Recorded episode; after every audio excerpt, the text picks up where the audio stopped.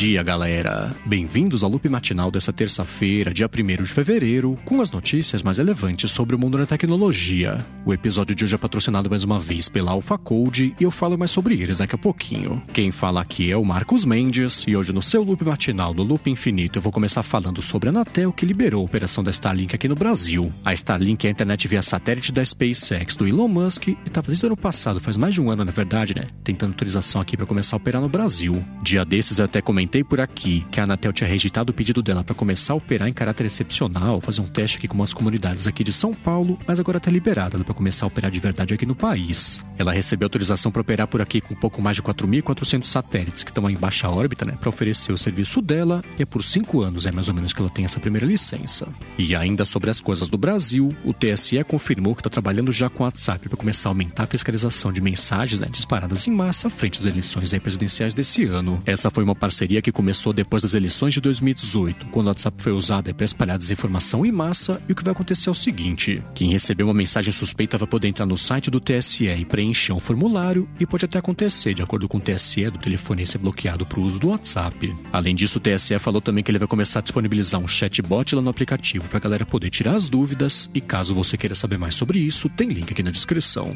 E já que eu tô falando sobre o WhatsApp, deixa eu comentar que pelo menos está aparecendo, né, de acordo com o pessoal do site WA Beta Info, que ele vai acabar com o backup ilimitado das conversas lá no Android para quem está usando o Google Drive. Pode ser em breve que isso aí vai acontecer. Eles acharam no código lá do beta do WhatsApp para Android umas menções que tem um alerta lá que fala que a pessoa está chegando perto do limite, está com tantos por cento já ocupados aí do backup que tem direito do WhatsApp lá no Google Drive, então é possível, né, que isso pinte já nos próximos dias. Isso provavelmente foi uma exigência do próprio Google, que também está dando bastante a pressão para começar a convencer o pessoal a assinar as coisas lá que eles oferecem, isso para aumentar né, o faturamento de serviços aí, que é uma cobrança bem grande dos investidores. Já uma outra notícia também que até provavelmente né, tem relação com isso tudo é o WhatsApp que confirmou que não vai dar suporte, pelo menos por enquanto, aí ao padrão RCS do Google. Já faz uns anos que o Google vem trabalhando com as operadoras para tentar pelo menos emplacar o padrão RCS aí ao redor do mundo, mas está com um pouco de dificuldade. Dia desses o Google acusou a Apple, inclusive, de práticas anticompetitivas por não adotar o padrão RCS lá para os iPhones e se espirrou agora e também para o WhatsApp. Então, perguntado sobre os planos de adotar o RCS, o WhatsApp falou que não tem planos ainda, pelo menos por enquanto, porque é suficiente, né? O fato de estarem disponíveis lá, tanto no Android quanto no iOS, para todo mundo usar.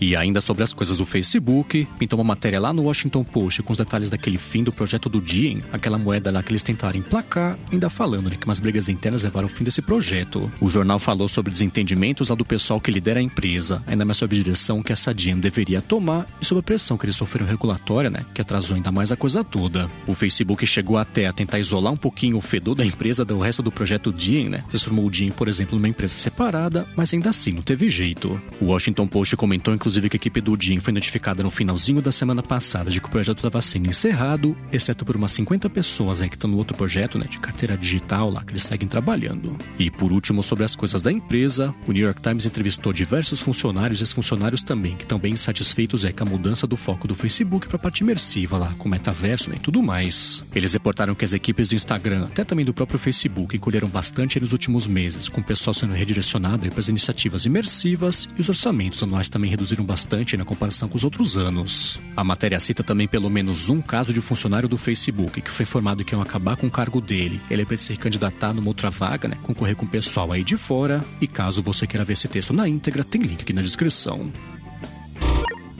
E enquanto isso, no mundo da Microsoft, ela fez um acordo com o Reino Unido, isso à frente de uma lei que vai começar a valer por lá, e vai começar a avisar o pessoal que não entra no Xbox Game Pass há mais de um ano que está inativa contra, se eles querem ou não cancelar a coisa toda. A ideia do Reino Unido aqui é basicamente proteger o consumidor e impedir que ele possa seguir pagando em um serviço que ele nem lembra que está assinando, a Microsoft vai adotar isso já, né? Antes de virar uma lei de verdade. A Microsoft, inclusive, confirmou também, né, que lá na frente ela vai adotar isso como regra no mundo inteiro e ainda vai informar para a pessoa direto no e-mail, né, sobre isso aí, como é que ela faz para cancelar essa conta. E ainda sobre as coisas da Microsoft, ela mostrou que ela segue trabalhando naqueles emojis 3D que ela anunciou que iam pintar aí na atualização do Windows 11, mas que chegou sem, né? Chegaram lá com os emojis 2D, com ilustração tradicional. O designer brasileiro Nando Costa, que vem basicamente liderando tudo da Microsoft sobre esse redesenho que ela tem feito, não só de sobre emojis, né, mas iconografia completa dela também. Publicou no LinkedIn um texto com evolução de como é que tá esse redesenho dos emojis, parte de renderização 3D, até a parte de conceito também e tudo mais. E caso você queira ver esse texto, que é bem interessante por sinal, também tem link na descrição do episódio.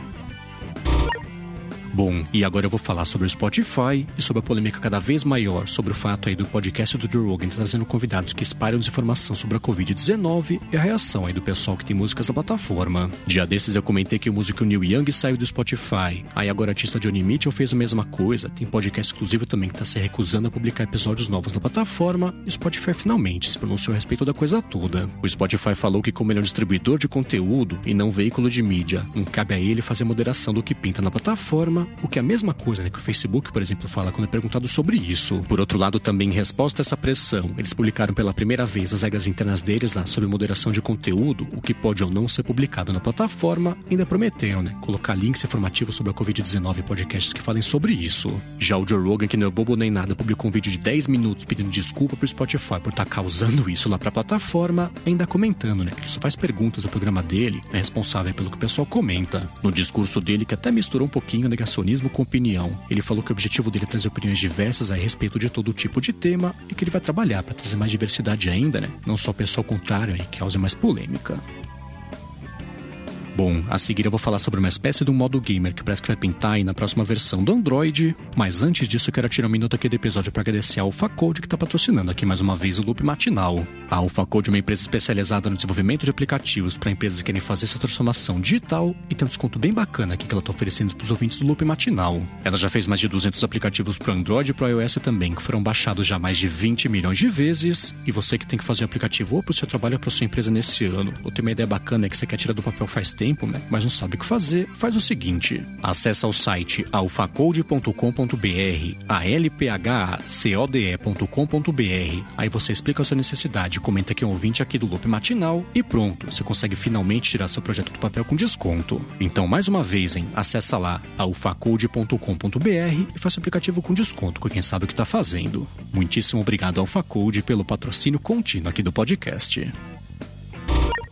Bom, vamos lá. O Android, além de ter distribuição oficial lá que o Google faz em parceria com os fabricantes, tem o um projeto também lá de código aberto, né? Que eles também mantêm aí de forma separada. Aí o que rolou foi que dia desses eles atualizaram lá o projeto de código aberto esconderam logo em seguida as linhas que eles colocaram, mas claro, né? Que o pessoal percebeu, já era tarde. Eles acrescentaram umas linhas que faziam menção uma coisa que vai chegar, parece lá no Android 13, que vai deixar um jogo, por exemplo, pedir mais acesso lá ao poder de fogo da CPU, ela vai liberar e é em caráter excepcional. Parece inclusive que eles estão em contato já com os fornecedores de chips para Android para começar a prever direto no hardware essa funcionalidade aí do Android 13. E aí vão ter APIs, né? Que os desenvolvedores de jogos vão conseguir usar para ter acesso a isso tudo. Agora, ainda sobre o mercado de telefones, o Instituto IDC concluiu que no ano passado foram vendidos aí 6% mais telefones em comparação com 2020, com 1 bilhão e 350 milhões de aparelhos vendidos. Eles comentaram que a falta global de semicondutores impediu que esse número fosse maior, isso especialmente no segundo semestre, né, quando aumentam mesmo as vendas de telefones. Eles comentaram também que a Samsung foi quem mais vendeu telefones no ano passado, com 20% de market share, aí depois veio a Apple, seguida da Xiaomi, da Oppo e da fabricante chinesa Vivo. E falando aqui na Apple, encerrando o episódio de hoje, ela atualizou lá o sistema da App Store com suporte a aplicativos não listados. Então, com isso, agora dá para fazer um aplicativo não aparecer lá no resultado de busca da App Store, mas ainda assim ele pode ser acessado lá por meio de um link direto. A ideia é que isso possa ser usado por empresas, por exemplo, que até hoje em dia tem um sistema lá que você consegue instalar aplicativo interno, né? Só que é uma coisa meio complicada de fazer, dá trabalho para equipe de TI e tudo mais. Então é mais fácil esse jeito novo, aí, do aplicativo tá direto na App Store, só que não listado lá para ser acessado por qualquer um.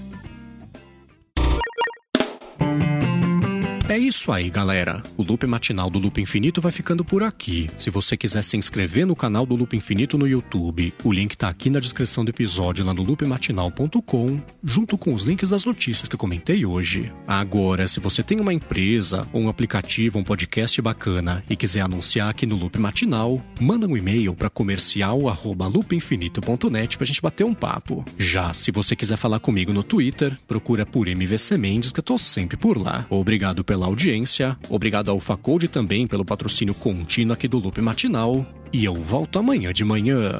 Falou!